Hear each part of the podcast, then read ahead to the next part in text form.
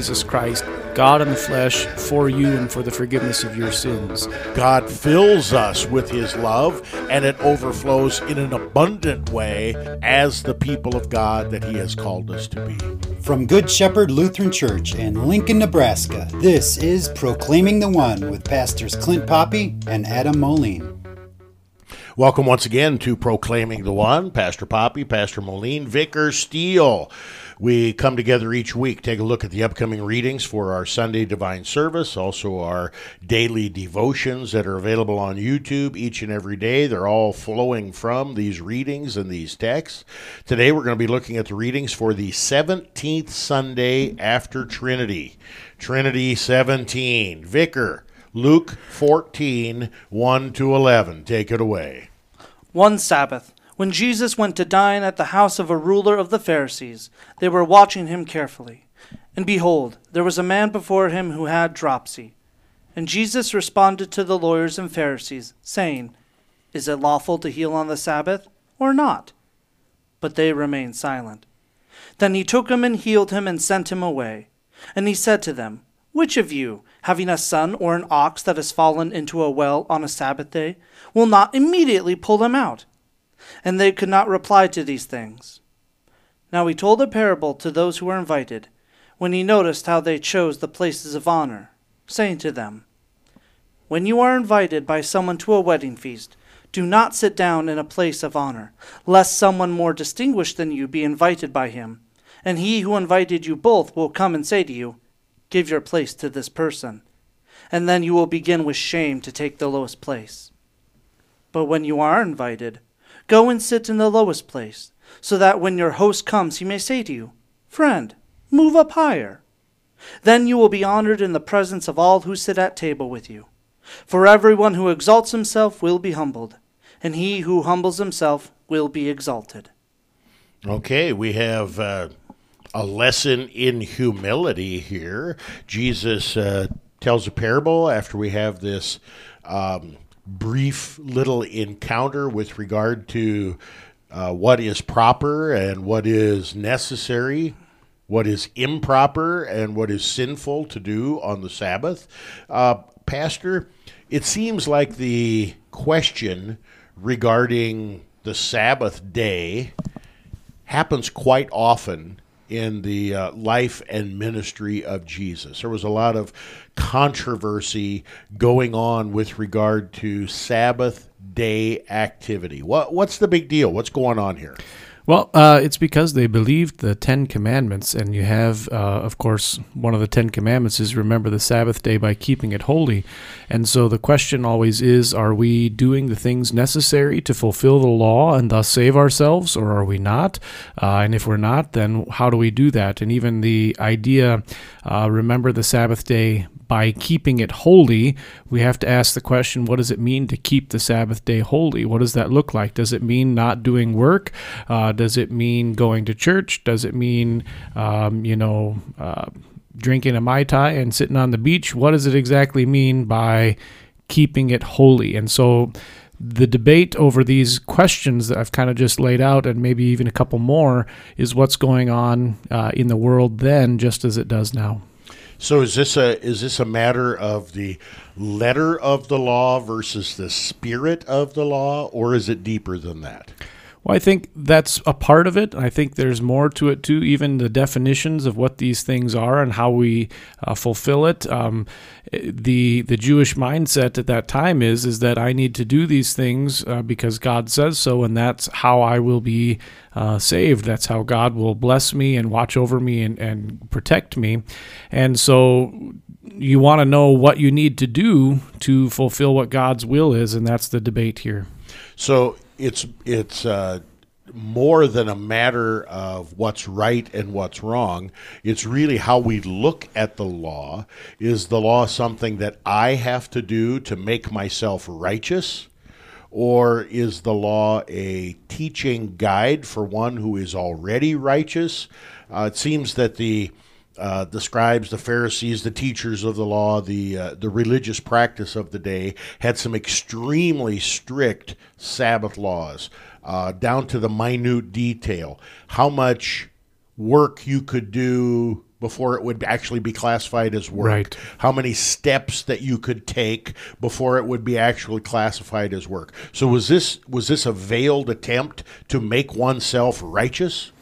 Well, um, that's the debate that's going on. You have, um, you see, of course, they're eating at a house of the ruler of the Pharisees, and so we have a person here who is an expert in the law uh, and has uh, bought into the idea that there's little tiny, minute details of what it takes to fulfill these different laws. And so the question is, you know, the Pharisees added to the law and said, "Here's how you keep those other laws." Um, the question is, is that true? Is that accurate? Is that a correct correct interpretation, or is there something that we're missing here? And Jesus is going to reveal the thing that's actually missing. Is isn't there something uh, in the Old Testament about uh, King David and his men? Um, you know, going into the uh, granary that was uh, uh, reserved for the priests only and eating something and technically breaking the law and yet uh, God approved of that because, uh, as we hear in a different text, uh, the Sabbath is made for man, not made man for the Sabbath. Uh, there is that account that takes place in the uh, Old Testament where uh, David and his soldiers ate the grain offerings that were presented uh, at the tabernacle instead of uh, leaving them to be presented, and, that was at a time of great need for them. Uh, and so there is that account there, and that that is part of what plays in. The question is, who is the Sabbath for? Is it for us or is it for God? Uh, do we need to do the things? Does God do the things? What's going on in the Sabbath? How do we understand it and interpret it? And how do we then act accordingly? Well, let's dig into this text then and uh, let God's Word answer those questions. So, as you mentioned before, uh, there there is a, uh, a meal, uh, kind of a gathering, a party going on the uh, house of one of the rulers of the Pharisees, and it's taking place on a Sabbath. And then we have these words they were watching him carefully. Um, Vicar, why were they watching Jesus carefully? What were they, what were they looking for? They were looking to see what he was going to do. Uh, he has a reputation of doing things and healing people on the Sabbath and also being around people at meals on the Sabbath who were not considered to be people of good repute. And so they're looking to see what is Jesus going to do? What is he going to say? How can we find something that maybe will prove one way or the other that he's either a good prophet or he's someone that needs to be dealt with? Uh, Pastor, do you think that they were watching him carefully to try to trap him or catch him in a sin? Well, that that could be definitely a part of it. Uh, it doesn't give us the detail. They also might have heard about uh, Jesus and the things that he's done, and so they're watching him to see what he's going to do, how he's going to act, uh, to see if he's one of them or not. And so there's lots of things that are probably weighing into this, all as a result of the notoriety of Christ as a, uh, a miracle worker, as a person, as a preacher who's wandering around and doing things that's getting people's attention. Okay, so the fact that they're watching him carefully can be a good thing or a bad thing. And uh, where uh, the text does not tell us what the motives of their hearts were. I know there's a lot of speculation when I've heard preaching on this text uh, with regard to the motivation and all this kind of stuff. And it says, uh, Behold, there was a man before him who had dropsy.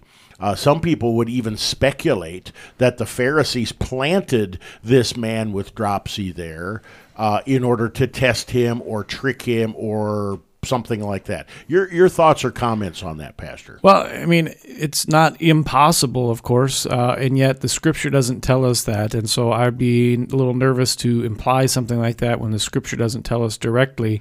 That seems like something that uh, Saint Luke would have mentioned. Uh, he does in other places that the uh, Pharisees were wanting to test him, and so they did X, Y, and Z. It doesn't say that here. It just says that they are watching him, and so I, I don't know that the motivation of the Pharisees is necessarily the important part of this text. Rather, the miracles and the things that Jesus is doing to teach us are the important thing. That's what Scripture focuses on. And so, as we uh, use this text, that's what we ought to focus on as well. There, there's enough clear uh, thought and uh, narration in this text. We don't need to speculate. We, right. That that uh, might take up time in a doctoral dissertation, but it is not necessarily uh, beneficial for the preacher or the hearer. So Jesus responded to the lawyers and Pharisees, saying, Is it lawful to heal on the Sabbath or not? Um, that's a legitimate question, isn't it, Pastor? It is, and it's the kind of question that um, you ask the religious leaders, like the Pharisees are, the people who are experts in the law. Can I do this or not? Am I keeping the Sabbath or am I not? Um, and, and, of course, let's answer both ways. Is it lawful to do that? Uh, you say the answer is yes, then that has certain implications. If you say no, that has different implications. And so these are important questions. And Jesus asks the Pharisees, and I think what's unique and, and telling here is that the Pharisees are silent. It uh, it really is similar to the kind of questions pastors get all the time.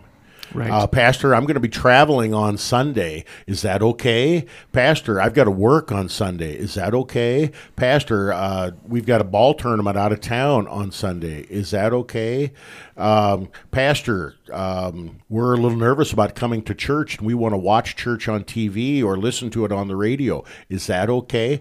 All of these are a type of question regarding is this in accord with the third commandment or is it not? And sometimes people are asking um, serious questions. Sometimes they're looking as an excuse uh, to sin. And uh, pa- pastors get these questions all the time.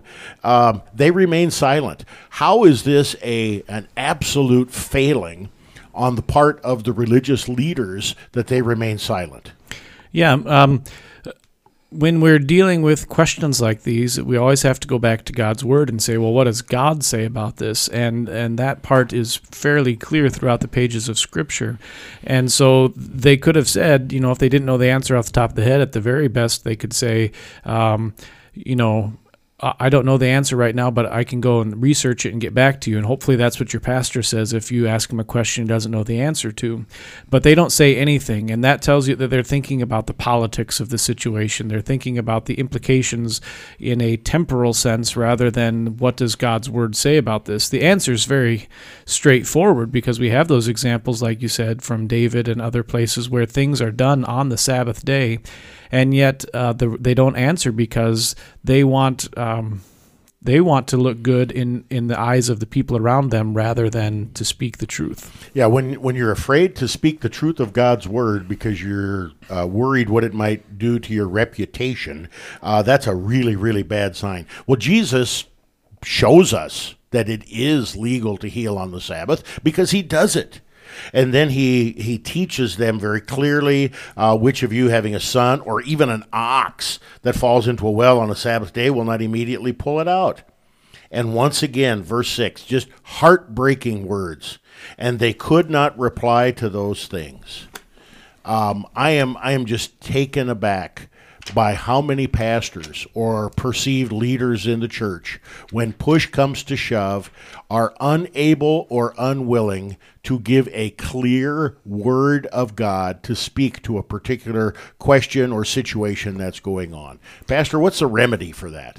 Well, uh, first off, uh, if you're going to be in the pastoral office or uh, even if you're a father in your household, you need to be willing to speak for the truth even when it's unpopular. Uh, and then additionally, you have to know what the truth is, which means you need to spend time in God's Word. So, for example, that particular instance, Jesus goes back and quotes Deuteronomy chapter 22, where it says, You shall not see your brother's donkey or ox fallen down by the way and ignore them. You shall help him to lift them up again. So, God's Word gives a clear answer, and Jesus quotes that answer, giving us the right way to do it. We need to know the Scriptures, and we need to be brave enough to say what they say. We're going to dig into the rest of our text, the parable from Luke 14. Don't change that dial. We'll be right back.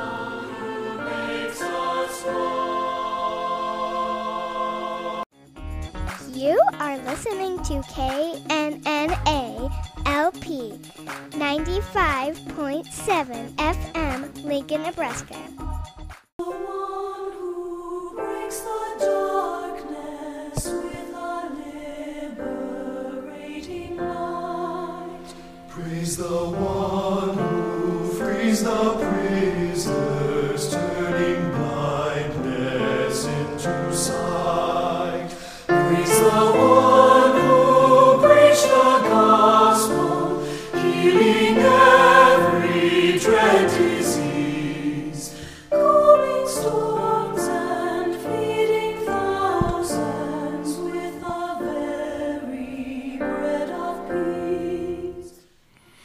Praise the one who breaks the darkness. Welcome back to Proclaiming the One. Pastor Poppy, Pastor Moline, Vicar Steele.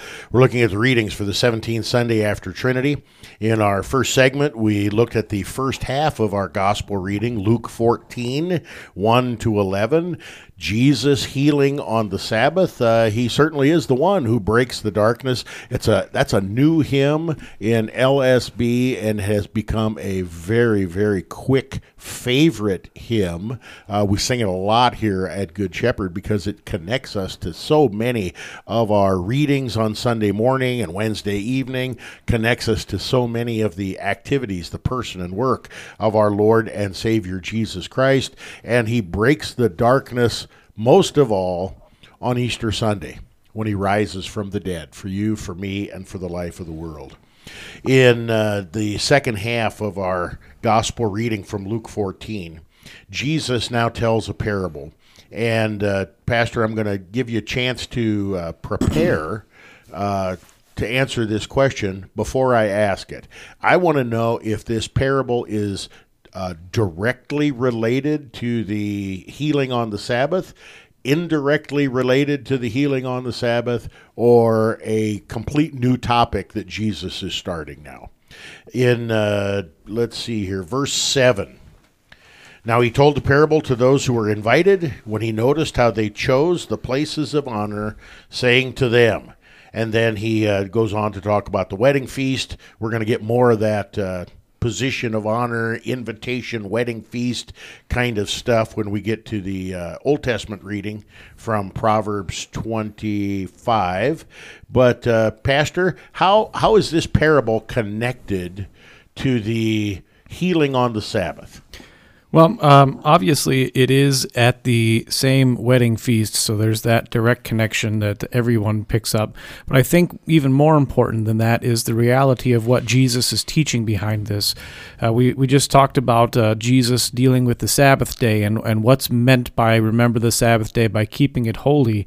And uh, part of that, then, as we see in the, the statement from Deuteronomy 22 4, uh, which if you having an ox or a son that has fallen into a well on the Sabbath day will not immediately help him and pull him out.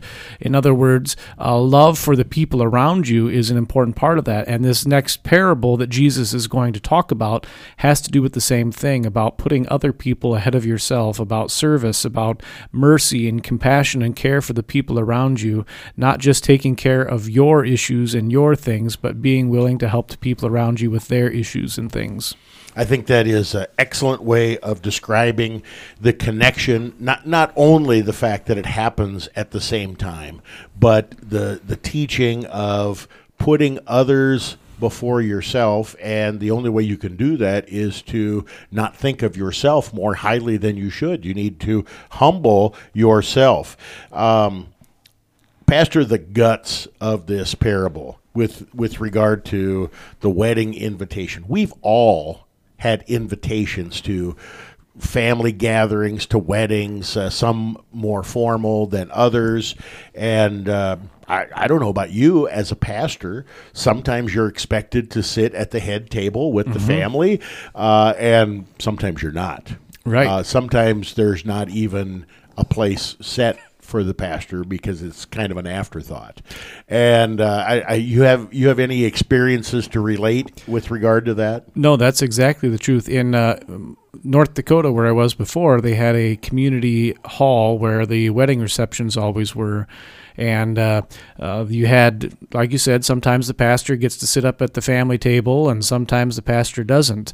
Uh, and beyond that, then everybody always is guessing and trying to sit between the, the optimal spot depending on where's the free beer being poured the most or who gets their, their meal first from the caterer. And so you don't want to be the last one in either one of those cases. So you're trying to situate yourself uh, by your friends in the optimal area to get the most benefit from both of those issues. Now, I'm assuming that Jesus is giving more than practical advice on, uh, you know, how far away to sit from the keg, kind of a thing. Uh, so the bottom line here has to do with everyone who exalts himself will be humbled, and he who humbles himself will be exalted. How is that displayed with regard to Jesus' parable about where you sit? Well, um, you can just imagine, uh, and maybe the, the listeners can do this. If Pastor Poppy's done a wedding and he shows up to the rehearse or the reception and uh, goes and sets himself right next to the groom at the front, uh, everybody would notice that he did that. Everybody would watch and see that, and and of course he would be asked to move because the best man needs to sit there instead. Uh, and so it would be kind of a shameful thing for Pastor Poppy. Somebody in the back might be saying, "Who does he think he is? He's uh, so self-righteous and uh, self-absorbed that he'd sit up there uh, at the best man spot." At the same time, and I've had this happen, not to, to brag, or I'm sure you have as well. When you go in and you don't know where to sit, and you just think, "Oh, I'm." Just going to try and get out of the way here. And then they come and they say, Oh, no, we reserved a seat for you. Everybody notices, Oh, this person is important to the family in some way. And so that idea is what's going on behind this. And ultimately, what it has to do with is service to the people around you. I'm going to. Um, let the other people have their spots. I'm going to let the other people have the honor and the importance. And then, oftentimes, when you do that, people also come and take care of you as well. I'm gonna I'm gonna do something here, Pastor, and I hope you think it's legitimate with regard to this text in Luke 14. I want to connect uh, the parable and the uh, bottom line moral of the story type part of the parable to the first part and the attitude and response and action of the Pharisees with regard to the questions and actions that Jesus does with regard to healing on the Sabbath the Pharisees thought pretty highly of themselves. They had great positions of honor. They threw this big banquet, and uh, it would have been an honor to receive an invitation to go there. They were highly thought of, and more than likely thought of themselves quite highly. And when Jesus asked them a biblical, theological question, they didn't answer. Jesus then answers for them by doing the healing on the Sabbath. And they didn't respond in any way, shape, or form. How does the fact that they don't answer and they don't respond correspond to this teaching on humility that Jesus leaves us with at the end of the parable? And I'm thinking specifically about the Word of God. Well, remember we talked about the reason they didn't answer is because they don't want to be put down. They don't want to be proved wrong. They're worried about the politics and the perception of people, uh, how they see them. And that's then the same thing here that Jesus is dealing with with the parable. You know, those aren't the things you worry about. We're there to serve the people around us, to show compassion and care to the people in need, and to uh, take care of them. And in the same way that you do that, God also takes care of you. And so we see that connection there between those two groups. if the Pharisees and the uh, other teachers of the law had humbled themselves before the Word of God, they would have been able to answer. Yep. They, they would have been able to answer a clear word from God, and they would not have cared about the uh, social or political ramifications. Now, the the next follow up here, um, every Christian when they read the Bible, every pastor when he's preaching a particular text, leads the people, the hearers, the heart to the cross and empty tomb how how in the world is Luke 14, 1 to 11 connected to Good Friday and Easter? Well, uh, Jesus then really embodies this reality of humbling yourself uh, so that others can be exalted in the fact that God, who created the world, took on our human flesh, lived in our sinful world, uh, took our sins upon himself through our baptism, bore them to the cross at Calvary, uh, suffered, bled, and died, being accused of our sins, and then rose from the dead to proclaim that we now get to have eternal life because he suffered in such a way. He humbles himself to the extreme in that way, uh, lays aside his glory, right, as we sing in the hymn, uh, or you know, we, we Paul talks about it in many many different ways in his epistles about um, the one who knew no sin became sin, uh, et cetera, et cetera, and that's what Jesus does. He humbles himself for our care. Uh, well said. And uh, last last little point on this: uh, what else did Jesus do on the Sabbath? And I'm thinking Holy Week here. What else did Jesus do on the Sabbath to teach us the importance of the Sabbath and to fulfill it for us?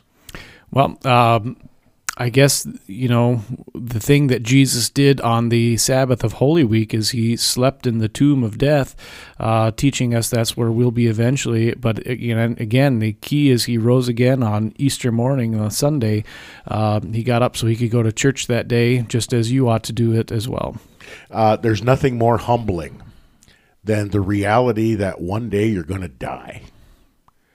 And Jesus, as he slept in the rest, his Sabbath rest for you and for me and for the life of the world, in the tomb on that holy Saturday. Uh, that was not the end of the story, and uh, I just love. Uh, you know, he got up and went to church the next day. That's That- right. That uh, that is the uh, perfect way to end this particular segment.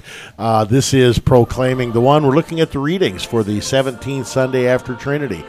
When we come back, we're going to take a look at our Old Testament reading, Proverbs 25. 6 to 14. We don't often get a chance to look at the book of Proverbs, so uh, we're looking forward to this. Don't change that dial. We'll be right back.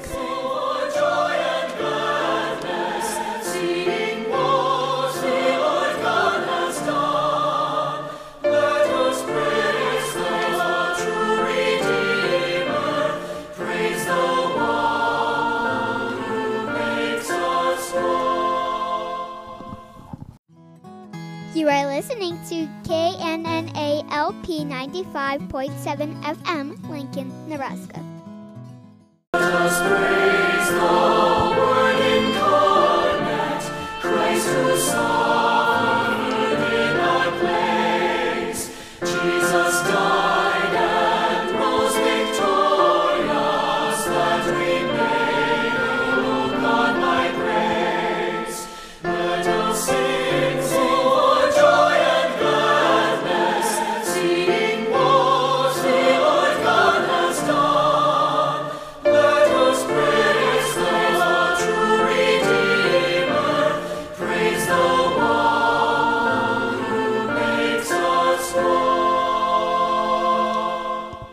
Welcome back to Proclaiming the One. Pastor Poppy, Pastor Moline, Vicar Steele. We're looking at the readings for the 17th Sunday after Trinity. Praise the One who makes us one. You'll uh, you'll know why I chose this particular intro and uh, outro music for this 17th Sunday after Trinity when we get to our next segment on Ephesians 4 1 to 6.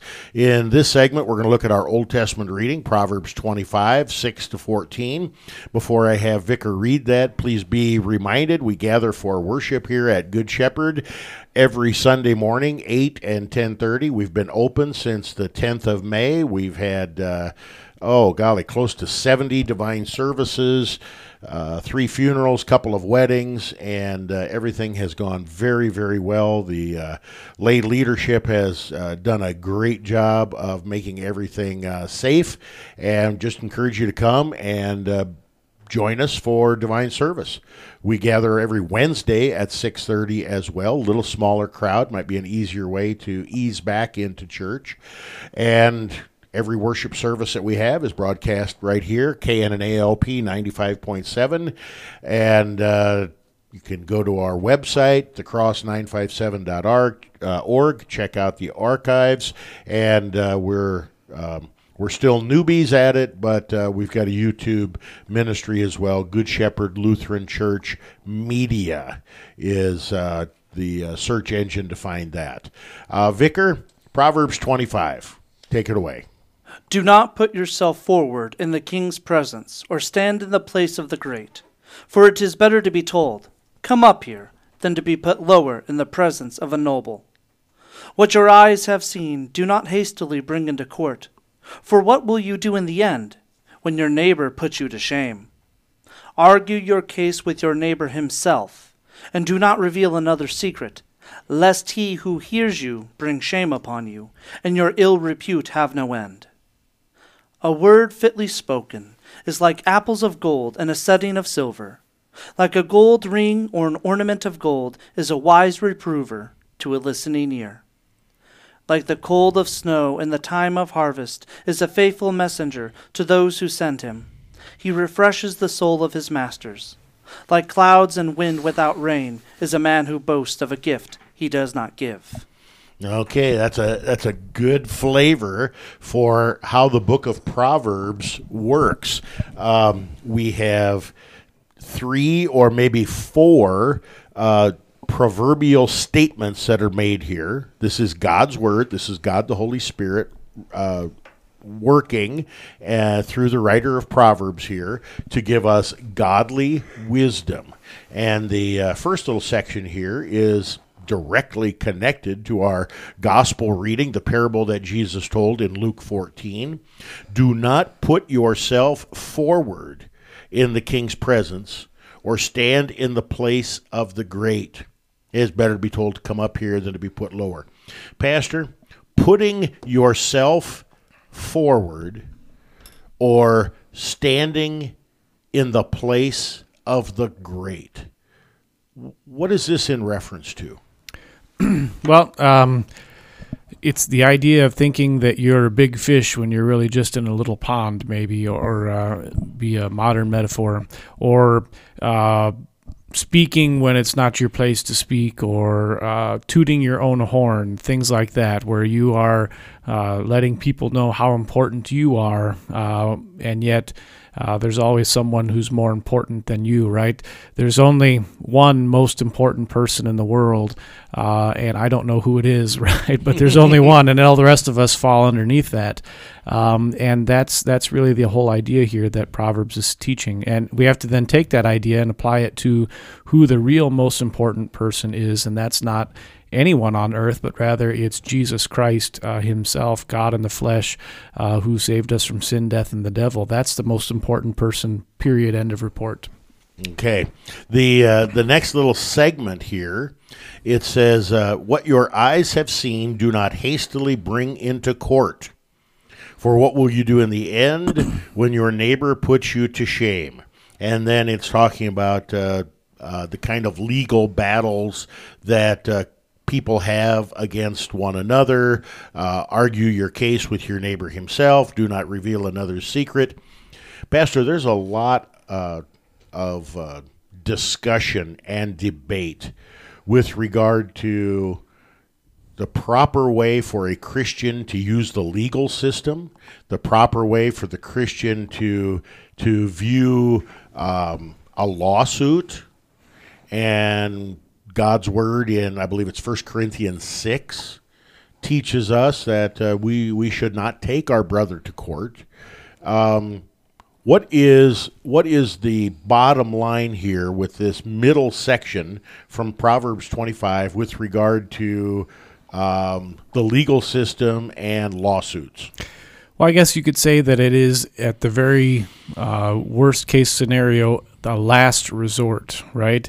Uh, so it's better, uh, and Jesus himself teaches this, and uh, you mentioned uh, Paul as well.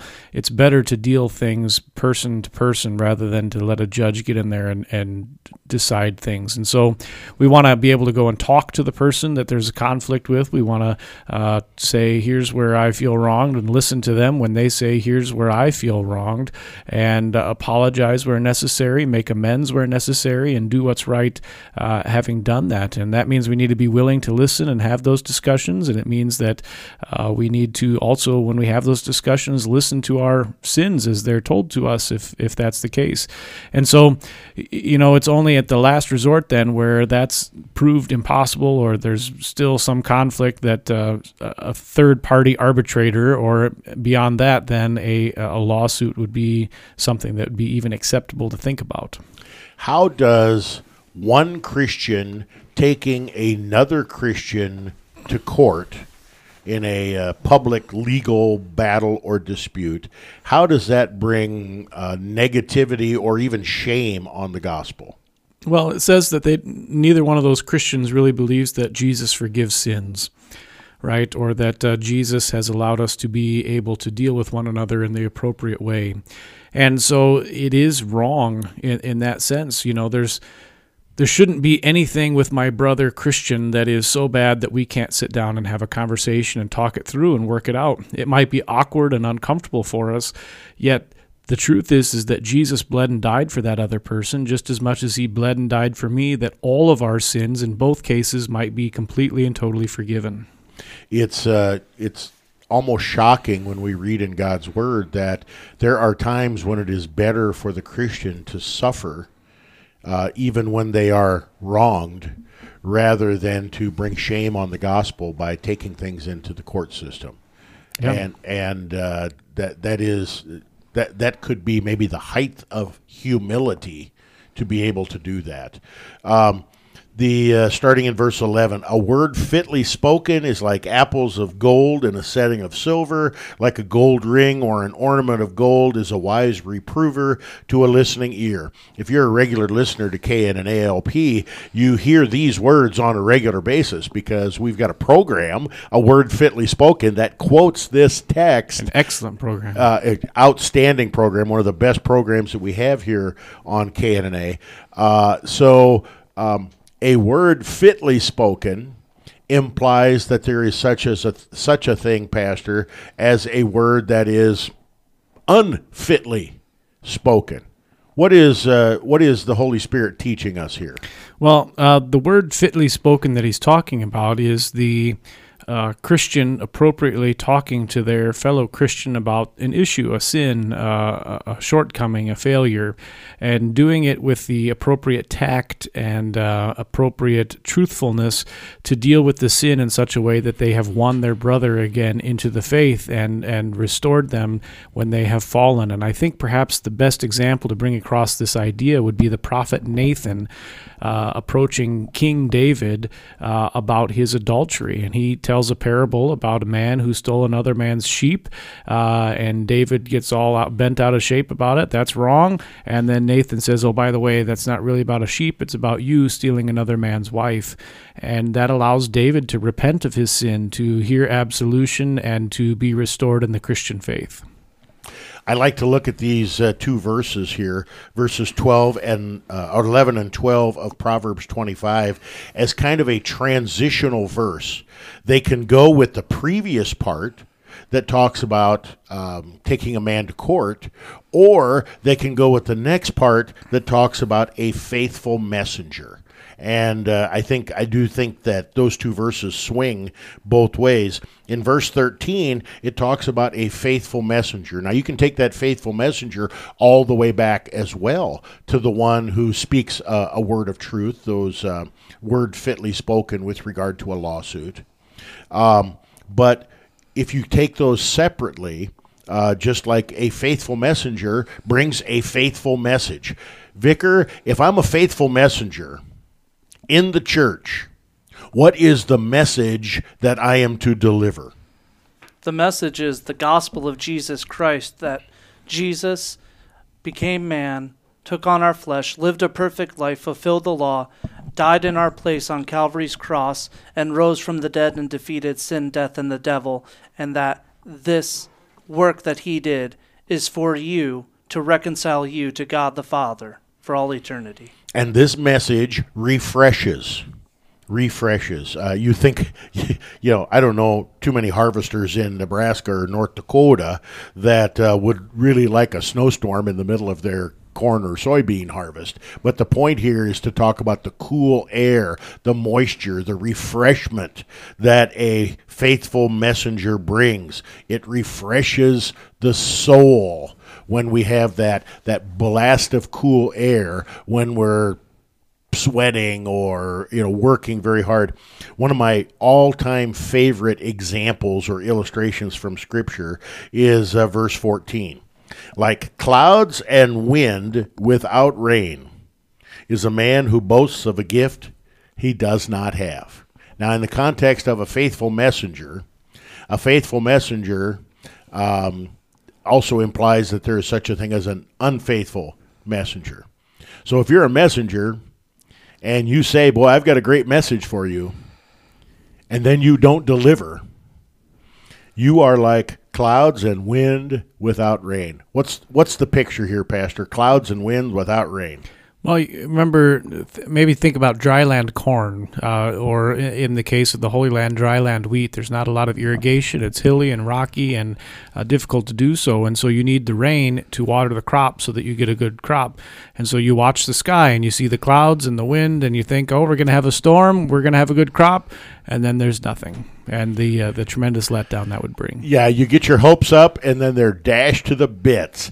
Uh, if you are a messenger in any way, shape, or form, uh, officially in the church uh, or in your home, uh, be a faithful messenger.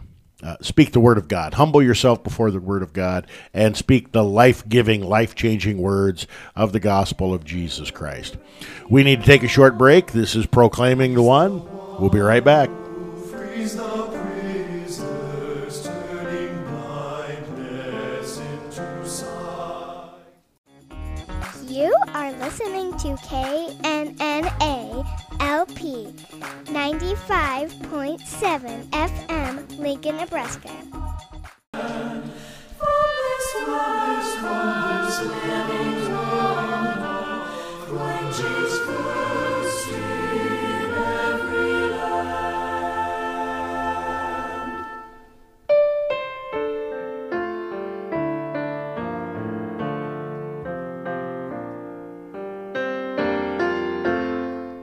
Welcome back to Proclaiming the One. Pastor Poppy, Pastor Moline, Vicar Steele. We're looking at the readings for the 17th Sunday after Trinity. In our first two segments, we looked at the gospel reading for Trinity 17, Luke 14, 1 to 11, Jesus healing and teaching regarding the Sabbath in the first half of the text, and Jesus teaching us a parable and humility in uh, the second half of the text. In our third segment, we looked at the Old Testament reading from Proverbs 25, Proverbs 25, 6 to 14. And now in our epistle reading, we, uh, we've talked about this often, how many times, uh, in fact, almost all the time, the epistle reading is kind of a practical application of what we've learned in our other readings. The epistle for Trinity 17 is Ephesians 4 1 to 6. Uh, very, very familiar words for people who have been Lutheran for any amount of time. Ephesians 4 1 to 6. Vicar? I therefore, a prisoner for the Lord, urge you to walk in a manner worthy of the calling to which you have been called, with all humility and gentleness, with patience, bearing with one another in love, eager to maintain the unity of the Spirit and the bond of peace. There is one body and one Spirit, just as you were called to the one hope that belongs to your call one Lord, one faith, one baptism, one God and Father of all, who is over all and through all and in all. All right. You'd have to be pretty much half asleep to not realize the word that is emphasized in that uh, epistle reading, Ephesians 4 1 to 6, is the word one. In our hymn that we've been pra- playing uh, for bumper music today, uh, Praise the One Who Breaks the Darkness, the, the very closing line of the last verse is Praise the One who makes us one. We uh, have a radio program here that you're listening to right now called Proclaiming the One. Uh, and it's a takeoff on the fact that we're we're looking at the readings for the one year series of readings in LSB, but we are proclaiming the one and only Savior from sin. The letter to the Ephesians is a prison epistle. What does that mean, Pastor? Uh, that means that it is uh, written by St. Paul as he is facing imprisonment uh, at some point during his ministry. Uh, specifically, the idea is that probably during his last imprisonment, which began when he returned to Jerusalem and was arrested and appealed to Caesar and was transported to Rome. And uh, as last we know him in the book of Acts, he's there in uh, house arrest in Rome awaiting his trial before Caesar. I urge you to walk in a manner worthy of uh, worthy of the calling to which you have been called. Vicar, make sure you have Psalm one handy while uh, I ask Pastor this question. Uh, what is this calling to which you have been called. What are we talking about here? Well, we're talking about being a Christian, the calling that you've been called. The Holy Spirit, working through the Word of God, calls, gathers, enlightens, and sanctifies the entire Christian church on earth and keeps it with Jesus Christ our Lord. And so that's the idea. You're a Christian because the Holy Spirit has called you to be a Christian through the preaching of the Word. And uh, I know you encourage your kids to learn Latin. Uh, the word for call, I call, the verb voco, where we get our uh, uh, English word vocation. Um, can we say that uh, being a baptized child of God is our vocation? Well, uh, you you can in a, certain sense. Um, y- you know, if if we're talking about it in terms of these are the things that I do, uh, yeah, I think you can definitely say that. And from that vocation for the Christian flow out all the other vocations husband, father, citizen, Yes. that, that kind of a thing. Vicar. Uh, Paul is teaching us here in Ephesians 4 to walk in a manner worthy of the calling to which you have been called. Psalm 1. Blessed is the man who walks not in the counsel of the wicked, nor stands in the way of sinners, nor sits in the seat of scoffers. But his delight is in the law of the Lord, and on his law he meditates day and night. He is like a tree planted by streams of water, that yields its fruit in its season, and its leaf does not wither. In all that he does, he prospers. The wicked are not so, but are like chaff that the wind drives away. Therefore the wicked will not stand in the judgment, nor sinners in the congregation of the righteous. For the Lord knows the way of the righteous, but the way of the wicked will perish. You know, here in Psalm 1, we have that, uh, that distinction between uh, uh, a godly person, a person with faith, uh, a wicked person, a person without faith. And Paul is speaking to that godly person here, and he is teaching us what this walk looks like uh, humility, gentleness, patience, bearing with one another, one another in love, eager to maintain the unity of the Spirit in the bond of peace. Uh, it seems an awful lot like that list is pretty much the same kind of a list that Paul has at the end of Galatians 5 when he's talking about the fruits of the Spirit. which would make sense if we're talking about being called the same way uh, you know we talked about just a minute ago the holy spirit calls gathers enlightens and sanctifies the entire church on earth and keeps it with jesus christ in the one true faith.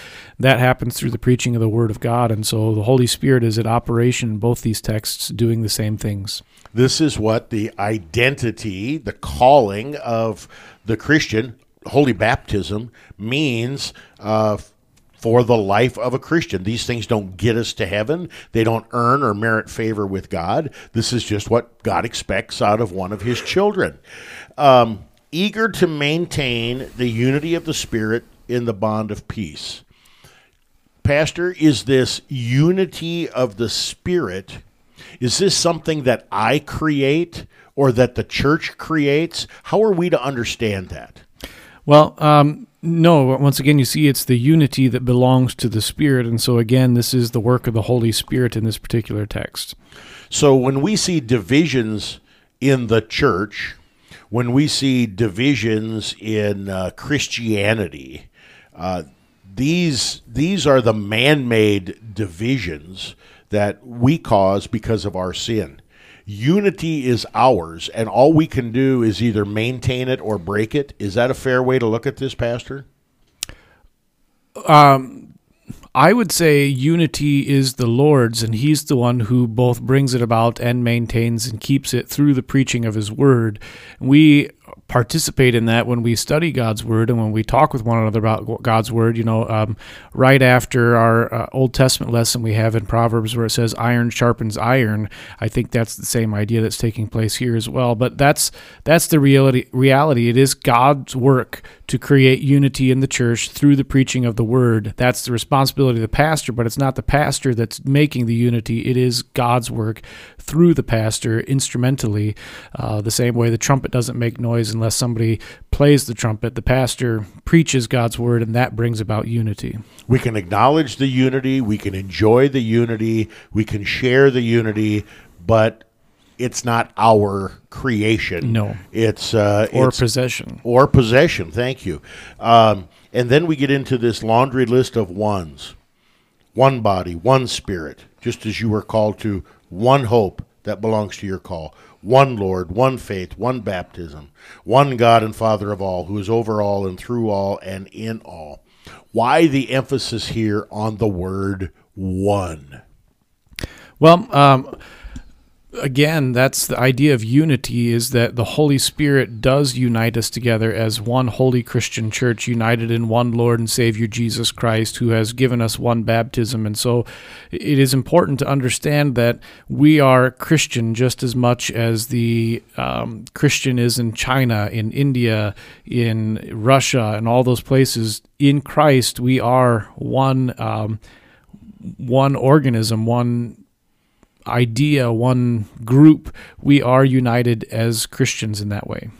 It's uh, it's amazing that you know with this emphasis on one and unity, so many times in the church we try to break into factions or small groups or uh, designations by uh, age or demographic or things like that.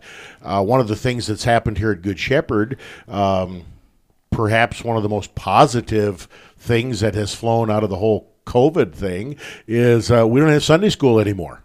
We have family Bible study. And we have families sitting together around the table, hearing the Word of God, studying the Word of God.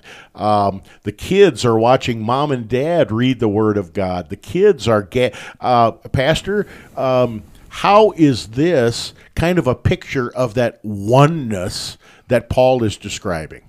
Well, I think it's a picture of the oneness because it's acknowledging the reality again that God, through the Holy Spirit, creates and sustains faith, calls, gathers, enlightens, uh, and that He does that the same across the board. It doesn't have to be spiced up for one group of people or uh, edited for another group of people. It doesn't need to be made, um, you know, politically uh, appropriate to get one group of people. It doesn't need to be changed based on the uh, ethnic identity of a person, or uh, it's not different for men or women. It's the same across the board. It is the gospel of Jesus Christ crucified and risen.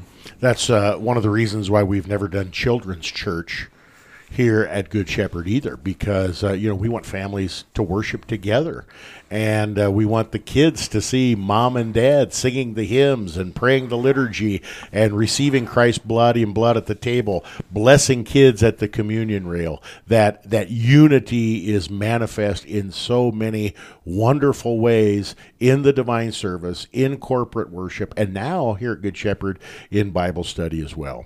We need to bring this to a close. Pastor uh, Vicar, Vicar, Vicar, would uh, would you pray for us the collect of the day for the 17th Sunday after Trinity? Let us pray. Lord, we implore you, grant your people grace to withstand the temptations of the devil, and with pure hearts and minds to follow you, the only God. Through Jesus Christ, your Son, our Lord, who lives and reigns with you in the Holy Spirit, one God, now and forever. Amen. Amen. Amen. For Pastor Moline and Vicar Steele, I am Pastor Poppy. Thank you for tuning in today to Proclaiming the One. Sunday morning when you get up, reach paper, drink your coffee, please pray for your pastors, and most of all, go to church. God's richest blessings in Christ.